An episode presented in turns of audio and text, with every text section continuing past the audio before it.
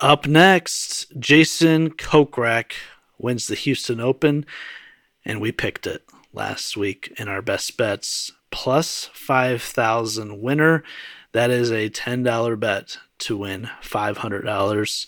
That is our third outright win in the last eight events, uh, the eight events in the fall, and our ninth outright winner in the last 12 months. Got to follow the plays on your best bet. Johnny and Zach are here to break down Kokrak's win, what it means for him and his career, what is his next step to uh, stardom and uh, on the PGA Tour. We'll also talk about Scheffler coming up just short once again, still looking for his first win, and we do a little bit of a deep dive into Martin Trainer. Then we preview the the last event of the fall portion of the 2021-2022 PGA Tour schedule. It's the RSM Classic down in Sea Island, Georgia this weekend. Uh, talk about our plays there. We'll also dabble a little bit into the DP Tour World Championship, the last event of the Euro Tour this season. All next.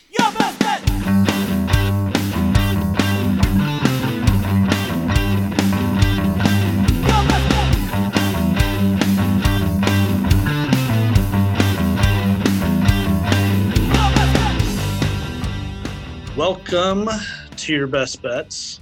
It is the final golf podcast of the 2021 calendar season. Final events of the fall schedule as we close it out with the RSM Classic. We're also going to talk a little bit about the DP World Tour Championship, which closes out the race to Dubai on the European Tour. The final events of the European Tour, the name, the European Tour. And of course, we're going to review the um, the Houston Open, which was just tremendous for at least two of us on this podcast. Uh, joining me, first time in a, about a month, Zach Fitzgerald's back. Zach, what up? Nothing. Uh, nice to see that you guys are doing great on your bets since then. And, you know, I might not have done as well as you guys did last week, but any win is a win in my book for the pod it's so unselfish of you. What a what a team player you are. I mean, I'm really proud that you've really embraced the podcast team concept. Johnny, uh, how does it feel to uh, to get a Kokrak win and a Lions tie in the same day? Almost, almost speechless at that. Um, now, I, I, will have to say, when you did make the Kokrak pick um, prior to the tournament starting, I, I wasn't a fan of it. I actually didn't didn't bet that. And as I was talking to you Sunday morning, I had a little extra money to throw on somebody. Um, and looking at the leaderboard, and this is why uh, I'll, I'll, have to go into this, and I was going to go into this at some point, but I'll just go into it right now. This is why it's good to live bet and really look at the scores. Um, we'll talk about how Kokrak played in a stretch and, and really, really played kind of shitty for you know for entire nine holes, but he he came back and showed me some life there and played good. And I live bet him Sunday morning and got a really good number of uh, uh, plus a thousand, only two shots back, and uh, uh, seeing him win like that was huge. So that was good. The Lions tie was fine, I guess. I don't really, I don't really know what to think about that. I, I, I, I don't appreciate you bringing this up on the golf pod, but you know, I guess it's going to be a, a weekly thing until this, this goddamn season ends. Well, I texted you in overtime with like four minutes left, and I said, "Holy shit! I hope the Lions tie this game. Please let them tie." And yeah, really just ended. There's like a capper for the day for me. Uh, yeah, real going back real quick on the Kokrak play. Yeah, I, we sent out our best plays on Wednesday, put it in our uh, the Facebook and Instagram story, and you immediately were, was like, "Jason Kokrak, are you kidding me?" So now now what do we have to say? I mean you, you not only apologize to me apologize to, to big jason kokrak mr fucking swagger. I, yeah i do have to apologize to jason kokrak um not necessarily to you but to, to him. He really you, you know he's he's not a bad pick a lot you know on certain weeks but he just he had really no form. So you know, I guess I should have looked more at the course fit, and um, you know, you've had a really good stretch here of, picking a lot of good players. So I I should have just tailed it without thinking about it and just just gone with it.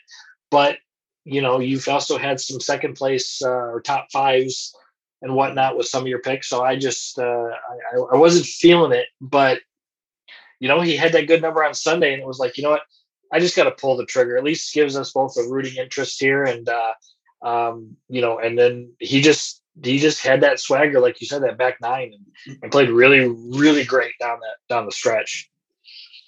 The the fall has been pretty pretty good to the, the three of us really uh, going back to the first event in mid-september with the Fortinet this is the third outright winner we've had in eight fall events which is that's pretty that's a pretty good percentage uh, with with homa um, Hovland last week, and then of course Kokrak here. A couple close misses as well, and uh, we've we've pretty much tore up the fall, and we've had some good place finishes as well.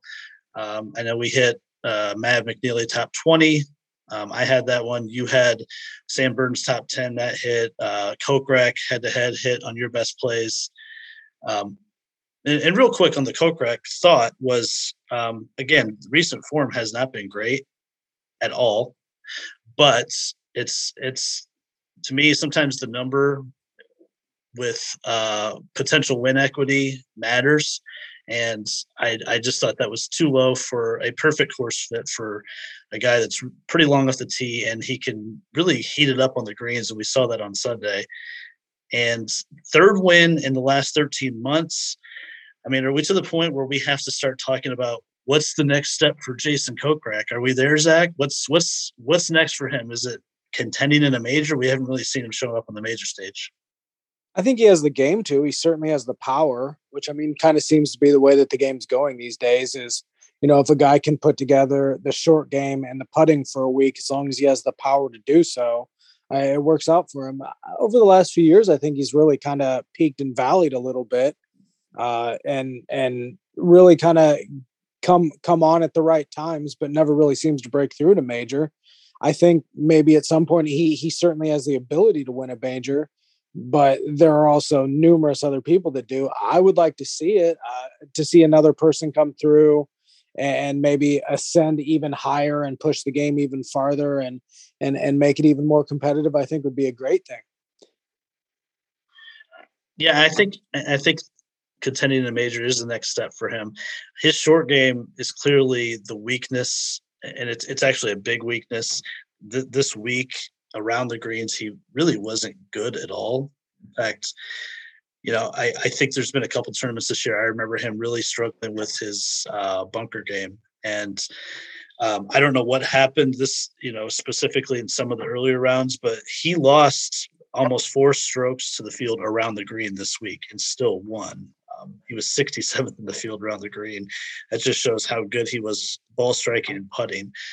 Um, I, I, I, was looking for the stat. Oh, here it is. So so Kokrak winless in his first 232 starts as a professional, and now he's won three times in the last 13 months. I mean, is that just what is that, Johnny? Is that just him starting to figure something out once it clicked at the uh, CJ Cup last fall, and now there's there's a certain self belief when he gets in contention on Sunday? Yeah, absolutely. I mean, golf is is hugely a game of confidence and and uh, you know it's it's being comfortable under this you know under the gun when you're in those situations. Um, right before the CJ Cup last year, um, I read a story today that he uh, um, had been playing a 35 inch putter. Uh, he's a big dude. He's six foot four, and I don't know if it was a swing instructor or caddy. I believe it was a swing instructor suggested to him, why don't you try a, a 36 inch putter? Just adding one inch to the putter, making it a little bit longer, because he noticed that when he was gripping his putter, he was he was gripping it on the very, very, very end of it. And he, you know, he tried it out and said he felt instantly felt comfortable over the ball. And, you know, responded, you know, within a couple of weeks of winning the CJ Cup out in Vegas on a comfort on a course he feels real comfortable on.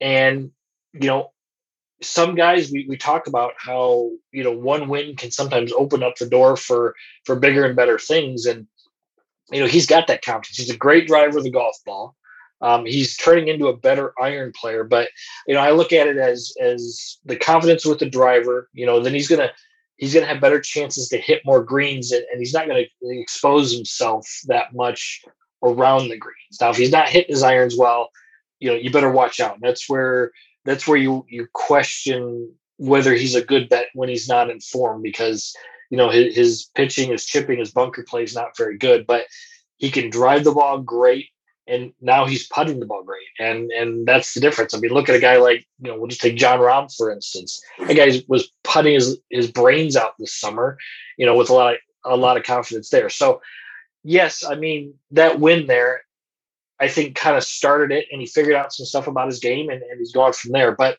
you just see him though. I mean, you made a comment yesterday about you know how confident he looked walking from shot to shot you know, he he kind of does have like a he's got that old dude fat man swagger where he just, you know, he he's just the weirdest weird looking dude, but he just walks so confidently. You can just tell he's in control of his game and he knows uh, he knows he's going to tee you know tee it up and and hit the fairway. He's going to hit it deep and he's going to hit it in the fairway just about every single time. So, you know, I think it's just uh, I think that win kind of triggered things and he figured out stuff and and I don't know if he'll ever win a major, but I could see him as a serious uh, possibility for like the President's Cup team next year.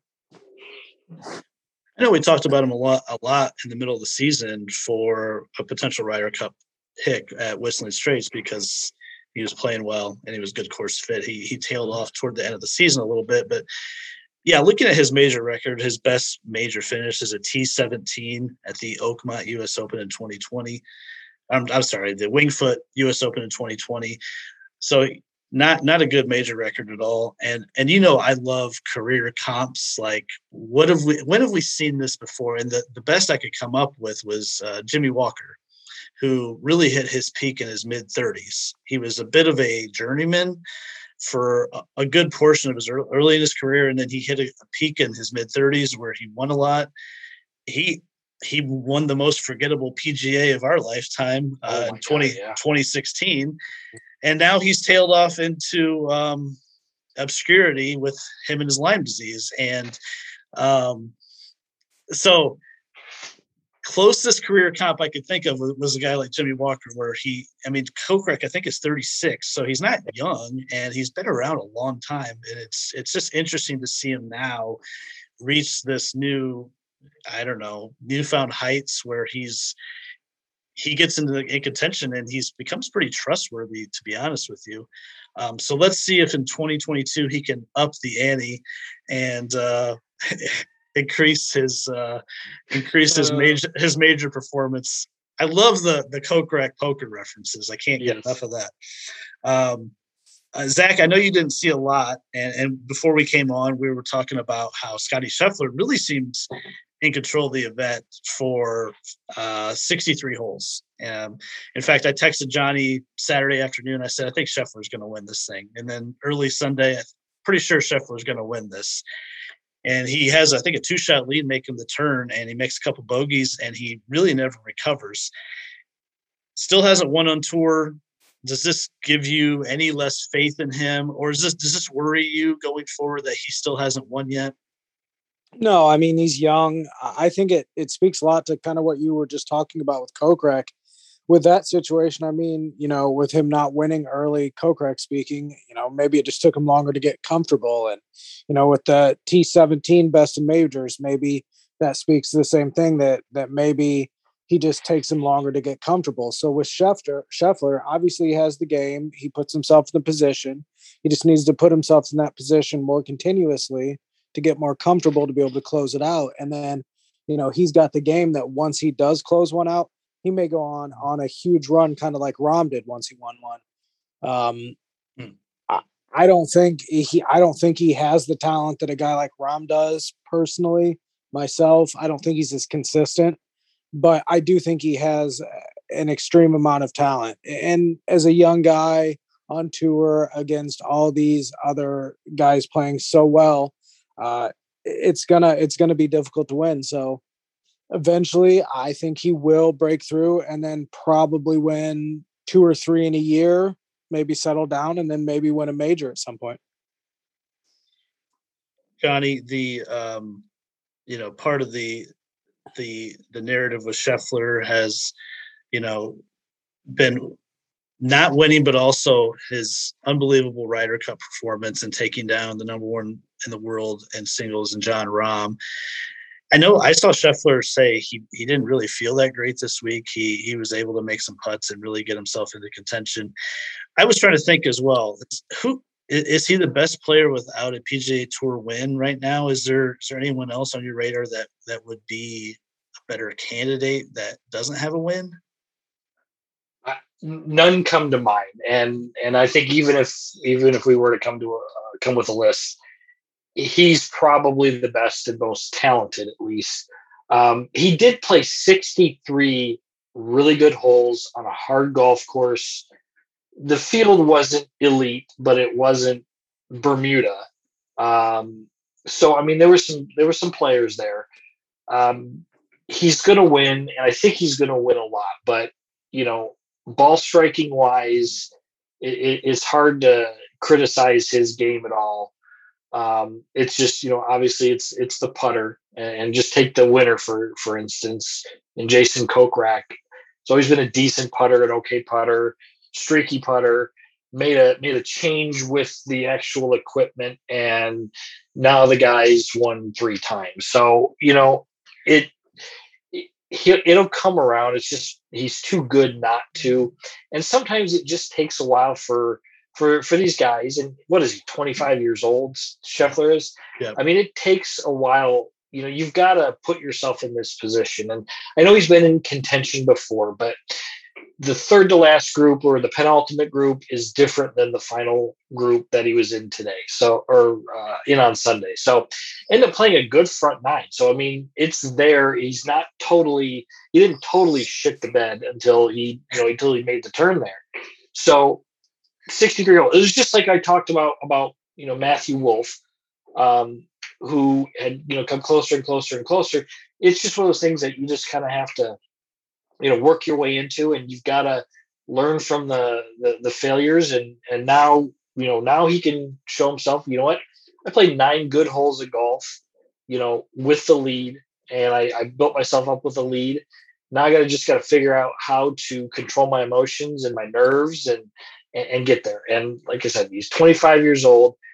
He's going to give himself chances and you just got to keep doing that as as an athlete and, and as a professional golfer is just put yourself in that position, figure out why you make bogey on 10, 11, and I think it was 14, you know, why you do that, and then, you know, make the corrections there. But I have no doubt that this guy will be one of the, the top 20 players in the world consistently in the next couple years. It's just, you know, giving that, uh, that win equity, that, that, that uh, confidence that we can have as betters in him to be able to close out these rounds. So, you know, it, it he's got to take away the good out of it. 63 good good holes, nine bad ones. You know, it, it is what it is, and and I, I look forward to him winning quite a bit here in the near future. He's he's ranked 17th in the world. He's he's easily the highest ranked player without a win on either tour. Um, I do think his time's coming. We we thought it might happen in the fall. I know we talked about that early on in the fall. Uh, so if he doesn't get it this week at the RSM, he'll have, to, he'll have to wait it out. But it seems like he's destined to win at some point this season. One of my favorite stories from Sunday, uh, were really the whole weekend, but Sunday specifically, when it, it looked for a second like Martin Trainer was going to potentially win this thing, and his story is it's so unbelievable that it's it's almost like you wouldn't believe it's true. Um, so and he got he was a Corn Ferry Tour graduate, and then in February 2019 he wins in his like 10th start at Puerto Rico. Um, he gets his two year exemption, and then this guy has just been awful at golf. Like he's dropped to number 1300th in the world. His ranking is less than Zach Fitzgerald's right now. And no. um, out of his his last no. seven out of his last 70 events um, between that win and, and, this weekend's event, he has missed 61 cuts out of those 70 events. That is incomprehensible as a pro. He's made the cut nine times in 70 events. Um, that's crazy. His best finish was a 34th at the Sentry Tournament of Champions the following year, which happened to be dead last. um, but there he was Sunday with the lead on the back nine. He's making 60 and 70 footers, which we know is not a uh, sustainable way of, of playing golf and, and winning. Um, I don't really have much else to say other than that was almost another miraculous uh, way to uh, win a tournament after he's been off the mat for two years. I guess he's still playing off the exemption, but he's going to have to somehow uh, really increase his level of play to, to, to, keep his card. But he finishes T5, and uh, I don't know. Just wanted to bring that to light. Golf is pretty crazy sometimes, as we both know. All three of us know. Uh, anything else from Houston from either one of you? No, I'm I'm I'm ready to put this this one to bed here. It was it's just your normal to, standard tour event there. I, I, like to see I did like to see the the low scoring on this event. It was different than the 20 under, you know, birdie fests and everything. Um, which kind of made you know Jason Kokrak's stretch there when he you know when he was sitting there at six under par, you know, and he was like three back and and you know reeled off four in a row. That was that was pretty cool. But uh, you know, it was uh, you know, it was kind of your. It, it had some interesting names. You know, a trainer who wasn't he the the. You told me he was the pre-tournament the worst odds, yeah, highest he was, odds. He was a thousand to thousand to one. Thousand to one to win. So I, I, believe he has the worst odds in this upcoming tournament, or or he's at least within five of it. Vegas is is betting that this was an anomaly at Houston. Then disrespecting uh, yeah. Martin Trainer. Wow. No, I did. I did like the golf course at, at Memorial Park. I, I, did like the golf course. I, I, it was long, it was tough, and and the runoffs on the greens, uh, uh it really made it a lot more interesting than your typical PGA Tour event, which is, you know, the greens are surrounded with thick rough. But with the the runoffs, um, there was a lot of different types of short game shots that you had to play. And yeah, I agree with you. I, I love to see the scoring a little bit more around 10 under. I thought that was a lot more interesting to watch. And uh, yeah, there is Jason Kokrak. So we hit Max Homa. Zach hit uh, Max Homa at Fortinet for, I think it was plus 6,000, which is a huge 6,500, I believe. 6,500. Thank you. Six, wow. a little foreshadowing, a little foreshadowing for later. Which is a huge number. And then uh, last week we hit Hovland at plus 1800 and then uh, Kokrak at plus 5000. So those are some pretty hefty numbers uh, for anyone that's been following the picks pretty religiously. Um, hopefully people benefited off the Kokrak play. Uh, guys, this week. So there's this is the one of the events that we we covered at the very start of the podcast last fall. Um, and I had my heart broken by Robert Streb um, when I had a really hefty uh, win bet on Kevin Kisner. Um, and so here we are. We're, we're, we're, covering this event for the second time around. Um, this event, of course, is uh, pulling up my stats here. Um, sea Island Resort uh, they played the seaside course and the plantation course. I think they played one round on the play the plantation course, if I'm correct, yes. and three on the seaside. Um, so the first first two rounds, you'll see each course. Neither course is long; they're just barely over seven thousand yards. Bermuda greens, of course. Um, Seasides plays at a par 70, Plantation at a 72. Um, traditionally, this uh, this tournament will be won around 20 under. Um, comp courses that I have here are Sedgefield, um, Pebble, Harbour Town. Typically, your shorter golf courses. And to me, this week, I'm looking at guys that hit a lot of fairways, accurate off the tee, not necessarily long, um, but putt Bermuda at least decent and just hit a lot of greens. Um, either one of you see anything differently from from the course analysis standpoint? No, this is it's it's not a big ballpark. Neither neither course is. Um, the plantation, the one that you play the one time either Thursday or Friday, um, you've got to go. Uh, you got to go low on. That's usually the the scoreable course, more of the the resort course that they've got there. Um, but yeah, yeah, you got to put put the Bermuda greens. Um, one thing to look at is if you're if you're really hardcore into it is whether they're looking at calm conditions on Thursday, windy conditions on Friday.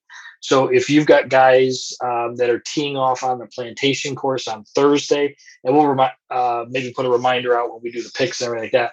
Plantation course on Thursday, those guys are going to have the better conditions on the easier golf course. So, you know, they might be able to shoot a lower score there and just kind of hang on for, for the next day there. So, for first round lead purposes uh, for scoring, that end up making a little bit of a difference because they flip flop courses. Half the half the field plays the plantation the first day, half play the seaside, and then they flip um, on Friday.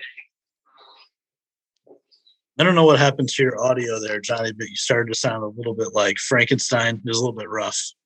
Oh man, I thought that was like a really great point. Is what I made too. Yeah, still um, still there too. Uh, Zach, it's, he sounds like a Decepticon. it was it got it got pretty crazy there. Yeah. Um, while while he's looking at that, uh, Zach is um, I, I know you're doing a little bit of research on this today. Any any other thoughts on the golf course? Uh, looking back on it, uh, there are definitely some trends that I saw with some people that are playing this week. Uh, 19 unders won it the last few years, and like you said, it is normally around 20. Um, Johnny would have really the best um, knowledge on course. I believe he's he's definitely. I've seen pictures of Harbour Town, or uh, so maybe he's been down around Sea Island as well. Have you played Sea Island, Johnny? Not yet. That might be uh, Sea Island might be on the May vacation coming up here. I'm, I'm looking into it, but it's a lot like it's a lot like it though. It's it's it's tight, and you know you got to get the ball in the fairway, and you know these greens are going to be tough to putt on because they're you know they're a little bit warped. Yeah, I, I just assume that being in the same general vicinity with turf conditions and weather and all that, that you would have the best knowledge. I, I think, like you were saying earlier, that I like a tournament where finally we don't have to talk about the bombers all the time, and it's nice to talk about people that hit greens a little bit more and maybe. Mm-hmm. Uh, obviously, every tournament is putting, but maybe a little bit more ball strikers this time. Yeah, and there's definitely been a certain kind of player that has excelled at this tournament and won the last few years. You're looking at the Kisners, of course.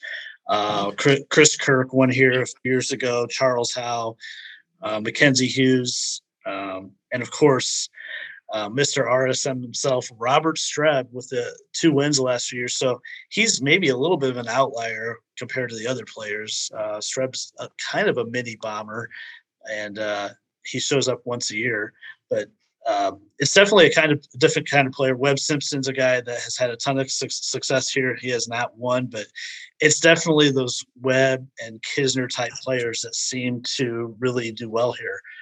Um, let's get to the odds. Let's do it.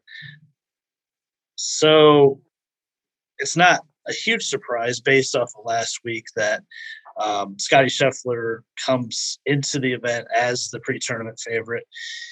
He's going off at plus 1,000. Webb is at plus 1,200. We haven't seen him since, I think, CJ Cup at uh, Vegas. Um, Cam Smith, he played last week, plus 1,400. Louis hasn't played in the second. He's at plus 1,600.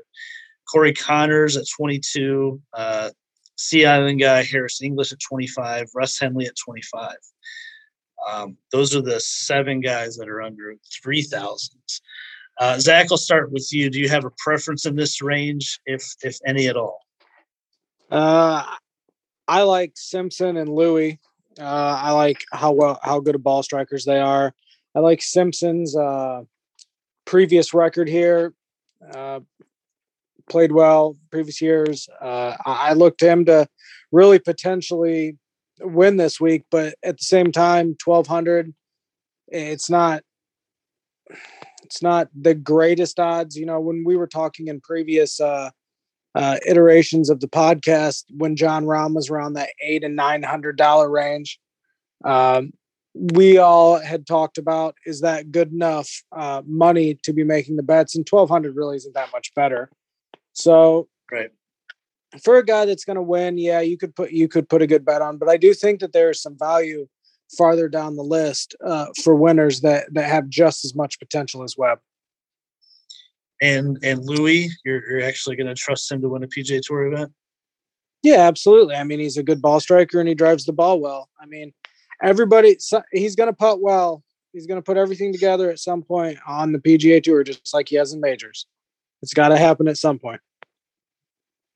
Johnny, what's your thought up top here? The the top couple, um, you know, I, I think they're the, the, the best options or the, the best chances at winning. But at, at plus a thousand with uh, with no win equity for for Scheffler, I I have a hard time laying any money on him to win right now. Um, I do like him in any plus money bet other than that though, because I mean it, it's gonna be hard to see him not finish top ten or top twenty um, just because of just because of how good he is and how good he's been playing. Um, can't lay the 10 to 1 odds though that's that's a little short for a guy who's never won before same thing with with Oosthuizen. he's uh, Zach, I appreciate you uh, um, thinking that he's going to win, but he's just not. So, can can I? I mean, you know, he's going to hang around there, and, and and you know, I don't mind him in a top ten, but um, I'm not going to touch him there either. Um, I I like Simpson because he played well at uh, at CJ Cup. I think he finished top 15 there. Um, but again, at 12 to 1, that, that, that, scares me. So my card might start at Harris English at 25 to 1. He lives on the island, um, doesn't play the golf courses that much, but practices there all the time. Um, I think the, the, the golf courses fit his game quite well. Um, not a whole lot of recent form here, but um, at 25 to 1, I think that's some, some pretty good odds there. Didn't, didn't English withdraw on his most recent start due to an injury? Am I crazy? You, you are probably not crazy. I just don't have the answer to that. I don't have the answer to that either. I, I might have to look at that while we're talking later on. I, I thought I, I remember him withdrawing. Yes, uh, sore back at uh, uh, CJ Cup which is it's been about a month now, so that that could be behind him. Um, that's fair. Um, I this is such a Webb Simpson horse. My God, I mean, if you think about all the comps, Sedgefield he tears up. Harbour Town is his last win on tour. I, I it just feels like Webb's got to win here at some point. There's like these certain tracks where you think that's the first guy you think of, and to me, it's it's this course. I don't know if I'll I'll bet the 1200, but God, I couldn't blame anyone for going Webb on this this tournament at all. Um, the other guy in this range, I've been betting Russell Henley all year, but I'm not. I'm actually not going to do it because it's that's pretty low for me. Of course, the other guy I'm going to talk about hasn't really won either, but I, I think he's been playing really good golf for 12, 18 months. Corey Conners, and uh, also should just ball strike this place to death. Uh, plus 2200 he's only got the one career win but that it feels like he's overdue to get his second and this just feels like a really nice golf course for him to play well at so i'll probably take my chances with Conners this week hopefully the putter is average and he can uh, just do his thing and, and iron this place to death. 35 uh, to 5,000. Uh, we got Gooch, who really lit it up in round one, and then he was probably the worst player in the field from that point on. He finished toward the bottom of the guys that made the cut. He's at 3,500. Adam Scott. There's Kisner at 35. Uh, Alex Noren. Uh, Johnny's Johnny's guy Joaquin Niemann at 35 to uh, Chris Kirk, former winner here at 45, and then uh, Justin Rose and Mac Hughes, former winner at 50. Um, there's some decent choices in here. Uh, Zach, are you going to be on Kisner? Uh, I yeah, absolutely. Form form notwithstanding recently, but if you look at the leaderboards from the past four or five years, he always shows up here. I believe he's from near the area. Um, I think in this range there is a lot of value. I mean, I think there's just as much value to win in this range as what there is from the the 1500 uh, the 2500 range. I mean, Scott could win, Kisner could win, Chris Kirk has played good here. Justin Rose seems to be kind of coming back into form. So I think there's a lot of value to make a reasonable bet on a win, but even more so on a lot of the top 10 stuff from this range. I mean, uh, Justin Rose at plus 450, Kisner at plus 350, and Scott at plus 350 for top 10s, I think are really, really solid bets. Noren never gets talked about, but is always a solid player. Niemann's a great player. I think this is a great range. I think this is one of the more solid ranges in the entire field, really. Johnny is uh is it Niemann's week? I don't think it's Niemann's week. I doesn't I, feel I like a doesn't feel like a Niemann golf course. No, I woke up this morning and I was like, "Is this a Joaquin Niemann week?" And I just wasn't feeling it. So, but no, I actually don't mind him this week. Um, if I don't know if I'd make him one of my best bets, but I might consider throwing something on him. Um, he's just you know he's he's talented enough player that you know you got to you got to at least look at him there. But I do agree with uh, with much of what what Zach said there. This is a this is a good group here. Um, I'd like to. I'd like Gooch, but after that, he was bad. I mean, he was just playing playing bad, and I just don't know. You know, it's not one of those one round or nine hole bad, you know, sessions. There, it was it was multiple rounds there. So, um, I think this could be the uh, Kevin Kisner revenge tour that starts and ends this week. Um, he's had good finishes. Should have won last year. I mean, really, he even even though he got the playoff there, he should have ended up winning. Um, I, I, could definitely see him in winning this week, and I was kind of disappointed to see Alex Noren at thirty-five to one. He's played this uh, this event twice, finished top twenty both times.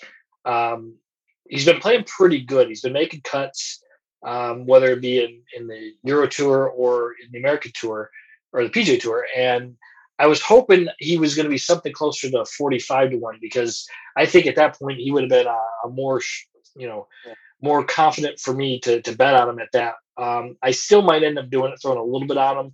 Uh, plus 350 as a top 10.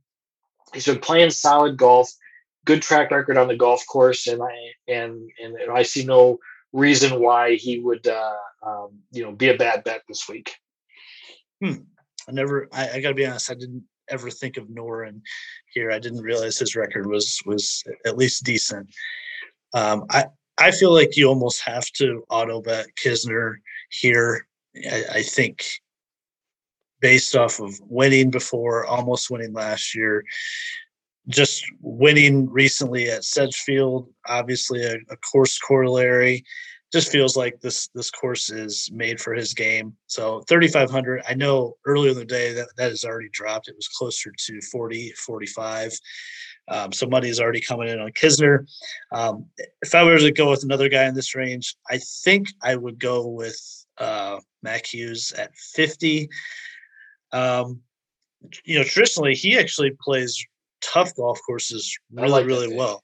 Yeah, he he's I think he won here in 2016, hasn't won since, mm-hmm. but good player. Um, he makes as many I, I, call it what the fuck pars birdies as uh, Jordan Spieth. He's just let's go to Mac Hughes on 16. Here he is rolling in a 55 footer. I, I, I just every time Mac Hughes is on TV, he's doing something like that. Um, so 50 to 1, former winner. I like that number. Uh, 60 and above. This is where we get into some names that I think have some real potential. And at the number, this is where you can have some real money makers. We got guys like Keegan Bradley, Brendon Todd, uh, Pereira is right there. Charles Howell here won here a couple years ago. Uh, Max is at 6,500. Uh, uh, Zach mentioned him. I think I think he's probably going to mention him here in a second. Joel Dahmen coming off a really low round on Sunday in Houston. Vegas was in the mix for a while. He's at 6,500. And then uh, up to Robert Streb, Mr. RSM himself, he's at plus 7,000. Uh, Zach, do you like Max this week? I do. Absolutely. Um, not just because he's at plus 6,500, but because he's been playing well. Uh, I believe he got uh, 37th last week, which is, you know, not the greatest, but it's making the cut. And uh, he shot a reasonable round the final round.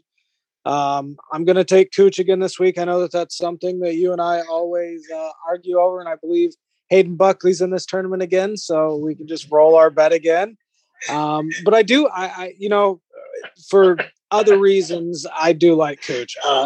Uh, he's been trending upwards. I really, I know that I'm like a Cooch and Reed lover, but uh, I'm just I do think that eventually he's going to get back to that point. And if you continue continue to give me numbers of like plus 550 for top 10 on Kuchar, I'm I'm gonna make a bet on it.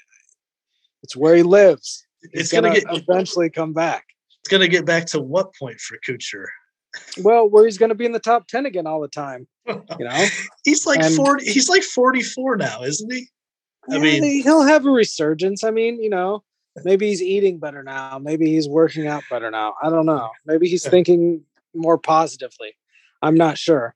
Are, are we I- are we are we even on the the Buckley Kuchar bet now, or where is that where we're Uh, at?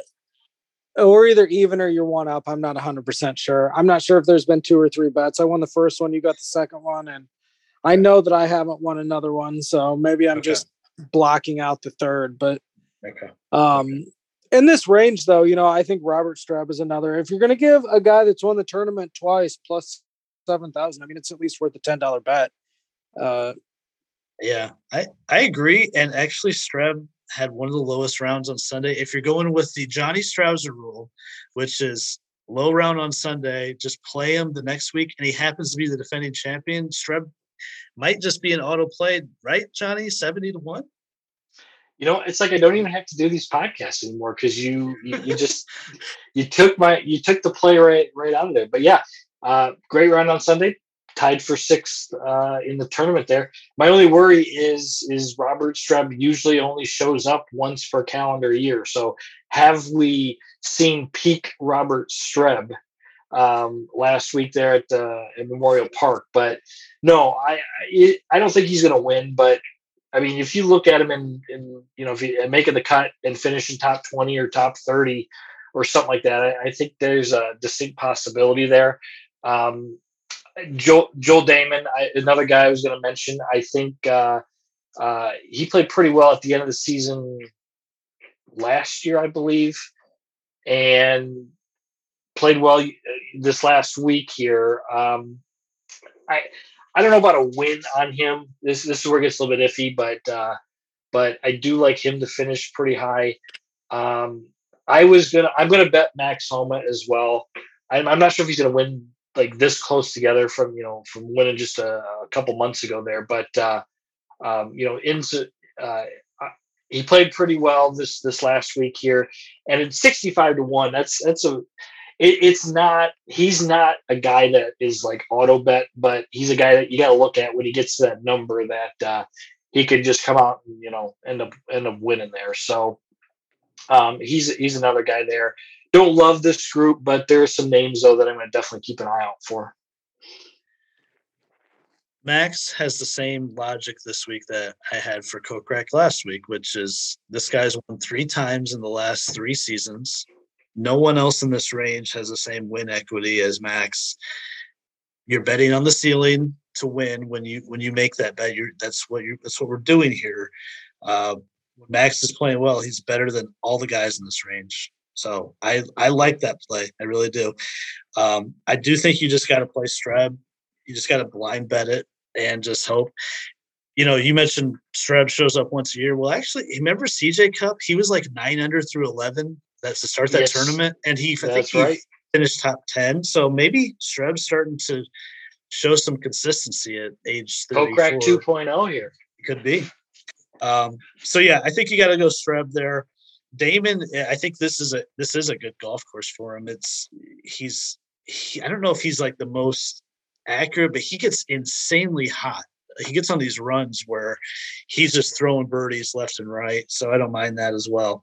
I'm sort of just reiterating everything you guys said here. Um, Eight thousand and above.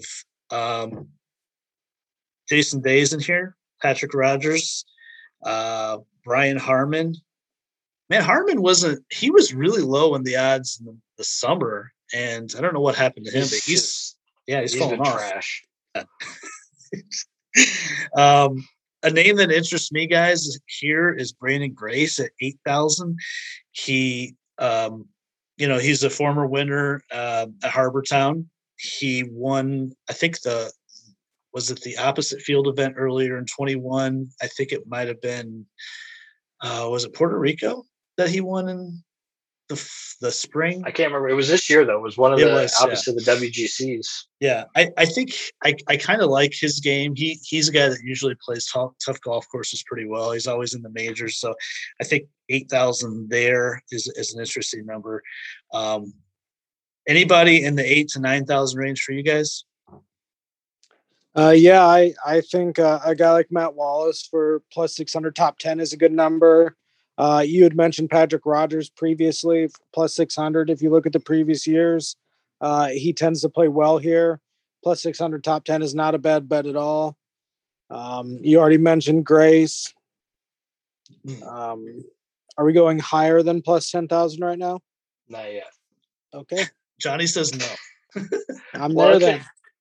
Uh, yeah, I was gonna say I uh, uh, you know Grace isn't a bad pick at all. A- Adam Long, um, I think he finished top fifteen last week, um, and he's made he's been making cuts, and I, I, I don't I don't love him on a on a win bet really much at ninety to one. That's not bad, but uh, you know top 20 top 30 something like that you can get some good plus money on him and he's guys just been playing pretty consistent and i think he's been making a lot of cuts and not only making cuts, but he's he's finishing, you know, top 40, top 30. And so, you know, a lot of the, some of the guys, you know, when they make the cut, they're not playing well. They just kind of coast and finish, you know, 60th place or something like that. But you know, finishing strong, grinding out through Sunday and and posting some good finishes. So I think there is some value to him, and he's the one guy that that stuck out at me at the at the, that number there.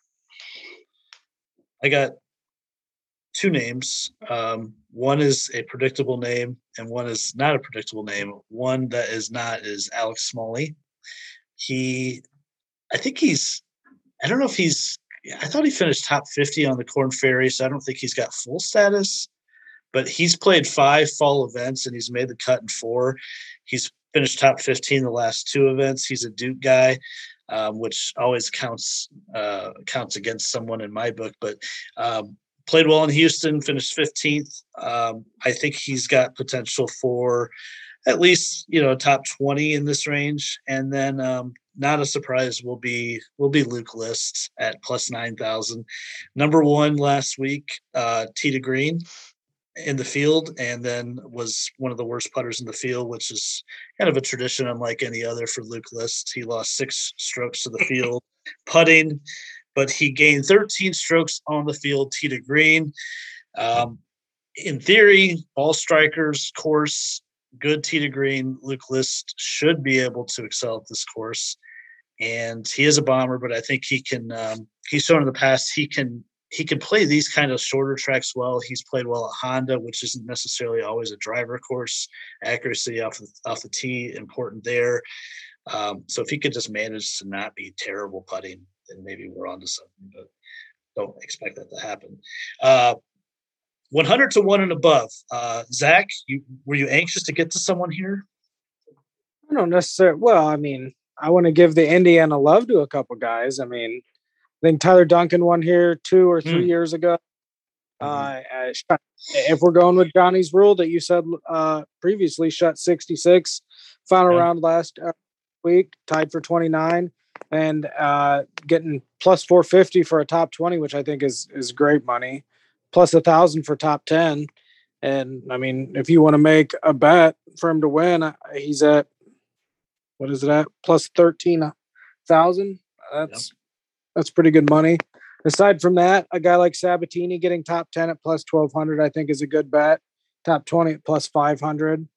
Um, Bill Haas, although playing bad and missed the cut last week, uh, tends to play good here. You're getting plus 800 for a top 20, which I think is great money. And then uh, a guy like Davis Love III, who who I know is is older and and not necessarily always playing well. But if you're getting plus 900 for a top 40 bet, I don't really think that that's that bad of a bet. You're Holy, laughing. I just no, that's that's really that's an amazing number. Holy shit! What was the number? Hundred on top 40 for Davis Love, who knows the golf course, tends to play well. redesign, didn't he? Uh, yeah.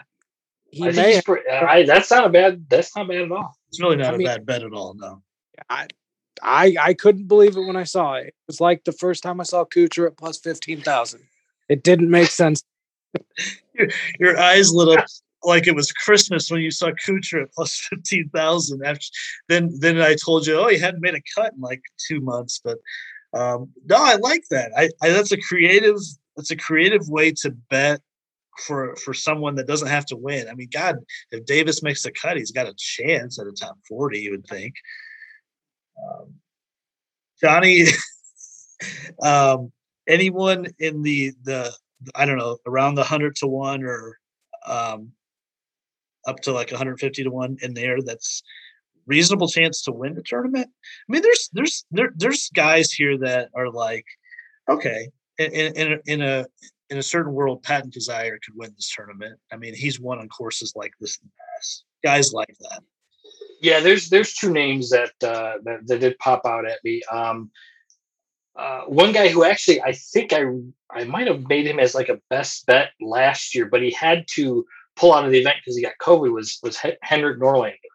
Um, lost in a playoff like five six years ago at this event, and I know he's had another top five.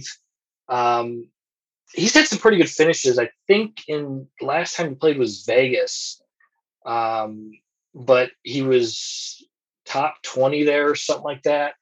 Um, but you know he's got some uh, got some course history here, um, some real good course history, and I could see him popping through and and being one of those crazy you know crazy, you know, 110 to 1 wins there. So, you know, that's somebody who I uh, I liked last year, like I said, until he had to withdraw due due to the illness there. But uh, he's he's another one that uh, I'll be looking at. The other one is, and it, it, always pops up, but he's at that number where it's almost an auto bet. In in, in some way, is Keith Mitchell. Um, we're gonna talk about him as long as he's more than 100 to one. Um, good player, he's won before, won won at Honda uh, at a real tough golf course. So, you know, he can kind of handle it. He was making his way up the board. Uh, was it Saturday or was it Friday?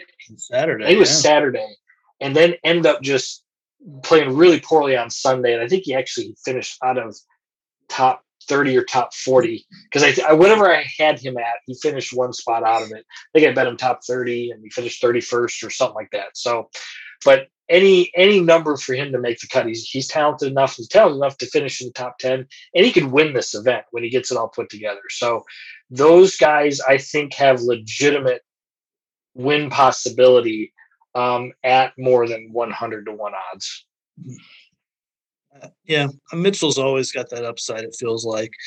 Um, one guy for me, and, and, this is like the fourth time we've referenced this rule, but the the, the Johnny Strouser rule of good round on Sunday um, and parlaying that into a good event the following week. Denny McCarthy, um, mm-hmm. 65 on Sunday, top 15 at Houston. Probably the best putter on tour, statistically at least. And he's coming to a place where he's had a little bit of success at, at RSM. Um, he's going off a 130 to 1. He might not be the best ball striker in the event, but he usually can make up shots around the green and on the green. Um, so I'll take my chances with Denny this week, I think. And um, the guy that's right next to him in the odds that is uh, over the last 24 rounds hitting his irons really well, Tom Hoge. God damn. I mean, I, I I don't feel great about talk, even talking about Tom Hoge on this podcast, but um, he might be worth a flyer and a plus 1,000 the top 10. There's always like one out of seven, eight events where Tom Hoge's up in the mix on Sunday, and he just he looks terrible. I just don't like to watch him play the whole thing, but he's not terrible. He's not a terrible player. Um, I also like Davis Davis Riley. He's coming around a little bit more of on a top twenty, top thirty bet. He's made the cut the uh, three of the last four events. Had a top ten at Bermuda, finished top thirty last week at Houston. Um, so he might be finding some form. Um, anyone else on the board for either one of you? I mean, Zach's already went all the way down to the bottom for Davis Love. Uh, Johnny, anyone else for you? Martin Trainer. I, am not gonna go Martin Trainer. Um, I think the Martin Trainer dream has has ended until some other time there. Um, shit, I just lost his name. There was one guy, Tyler McCumber. No, we've talked about him before, though. He's that guy that just drives you nuts that you don't think. Oh God damn it! Did you have anybody? Well, you, I'll, I'll keep looking here. I had a guy. I just I, I kept scrolling and I lost my page. A guy. Uh, no, you know I really didn't. Um, I, I, you know, JT Poston always pops up from here. You know, every now and then where he's kind of in contention to win. I know he almost won at Barbasol in August, but I don't think he's really resurfaced since then. I don't really have anyone else down here. I I was gonna say I was gonna say he, he kind of fits the golf course. Um, not in a win bet. I'm not gonna bet him to win, but you could get him in, you know, the top 20 range or something like that is Graham McDowell. Um, I just mm-hmm. he, he's a good win player too. Um, and he seems to kind of just scrape decent finishes at these uh, you know at these smaller events here.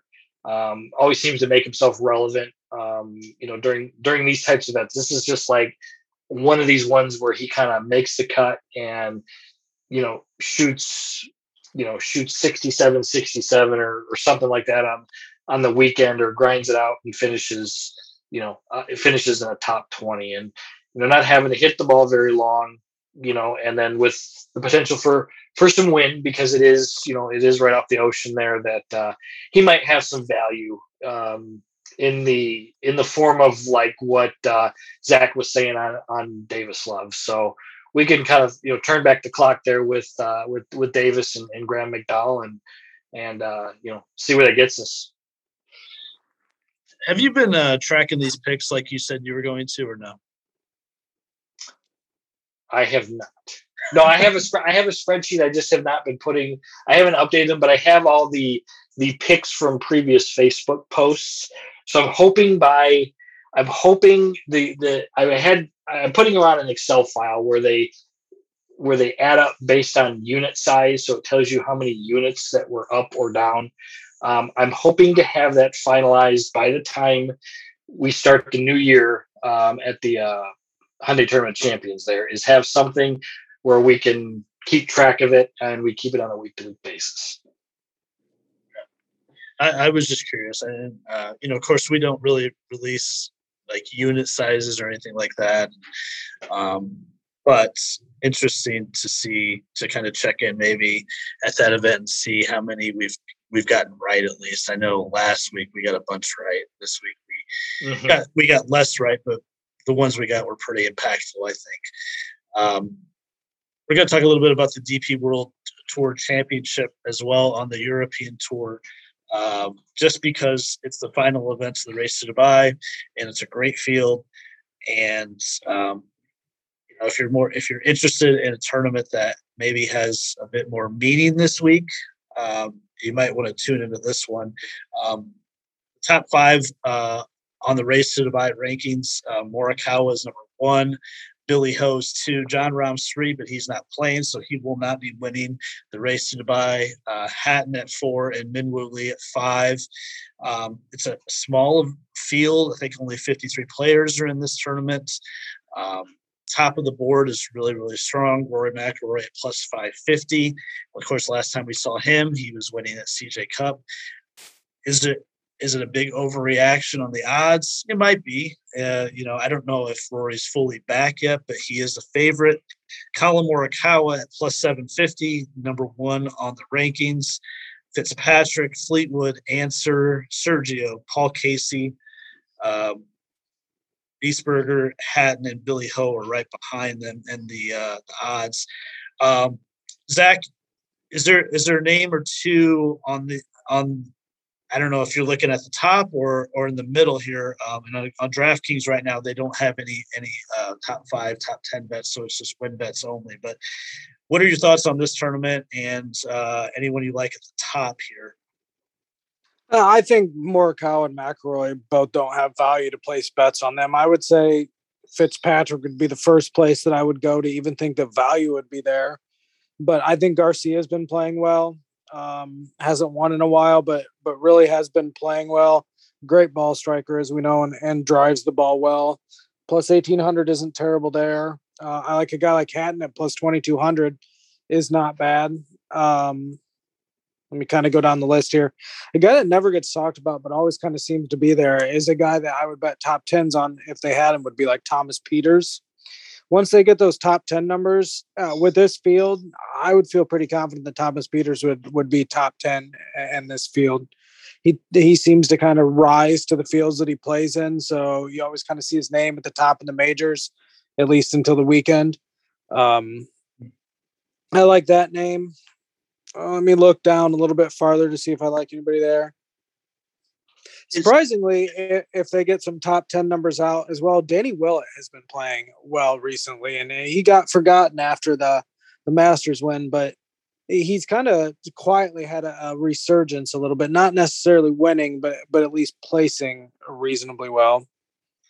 Damn it, Zach! I was going to talk about Danny Willett. that's I'm a good, sorry, man. no, I think I think that's a good. I think that's a good play down the board. Uh, of course, he won out. Uh, he won the Dunhill uh, a few weeks ago, so I I like Willett this week um, to win. I don't know, but he's plus five thousand on the board. We'll see what the top five, top ten bets are when when uh, when they become available. Um, I was just looking. I, I don't think Morikawa can become number one if he wins this. I think he's got to win this and the uh, the Hero in December to, to get to number one. But there's there's an incentive for Morikawa to really win this week. Um, I, I like to do these cross tournament parlays. Um, you know, let's. I, I feel like Morikawa is going to be there at the end Sunday.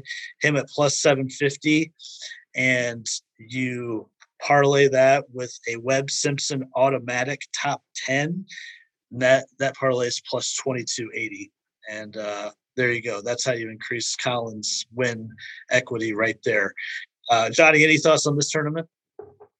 Yeah, that's that's very uh, that's a, actually a pretty good idea for a bet there is to increase his odds like that with, with something where you're looking at Webb Simpson is is the chances of him finishing top 10. But um, this will be this is a fun event um, because it's got that that small field and they're playing for a whole bunch of money. Um, it's it's always on in the morning, so it's it's nice to wake up to to watch some golf there and and with a good field that's probably better than the one that we just talked about for the last you know 40 45 minutes there. So like you were saying, Rory and, and Collin Morikawa, I, I don't think they've got the value.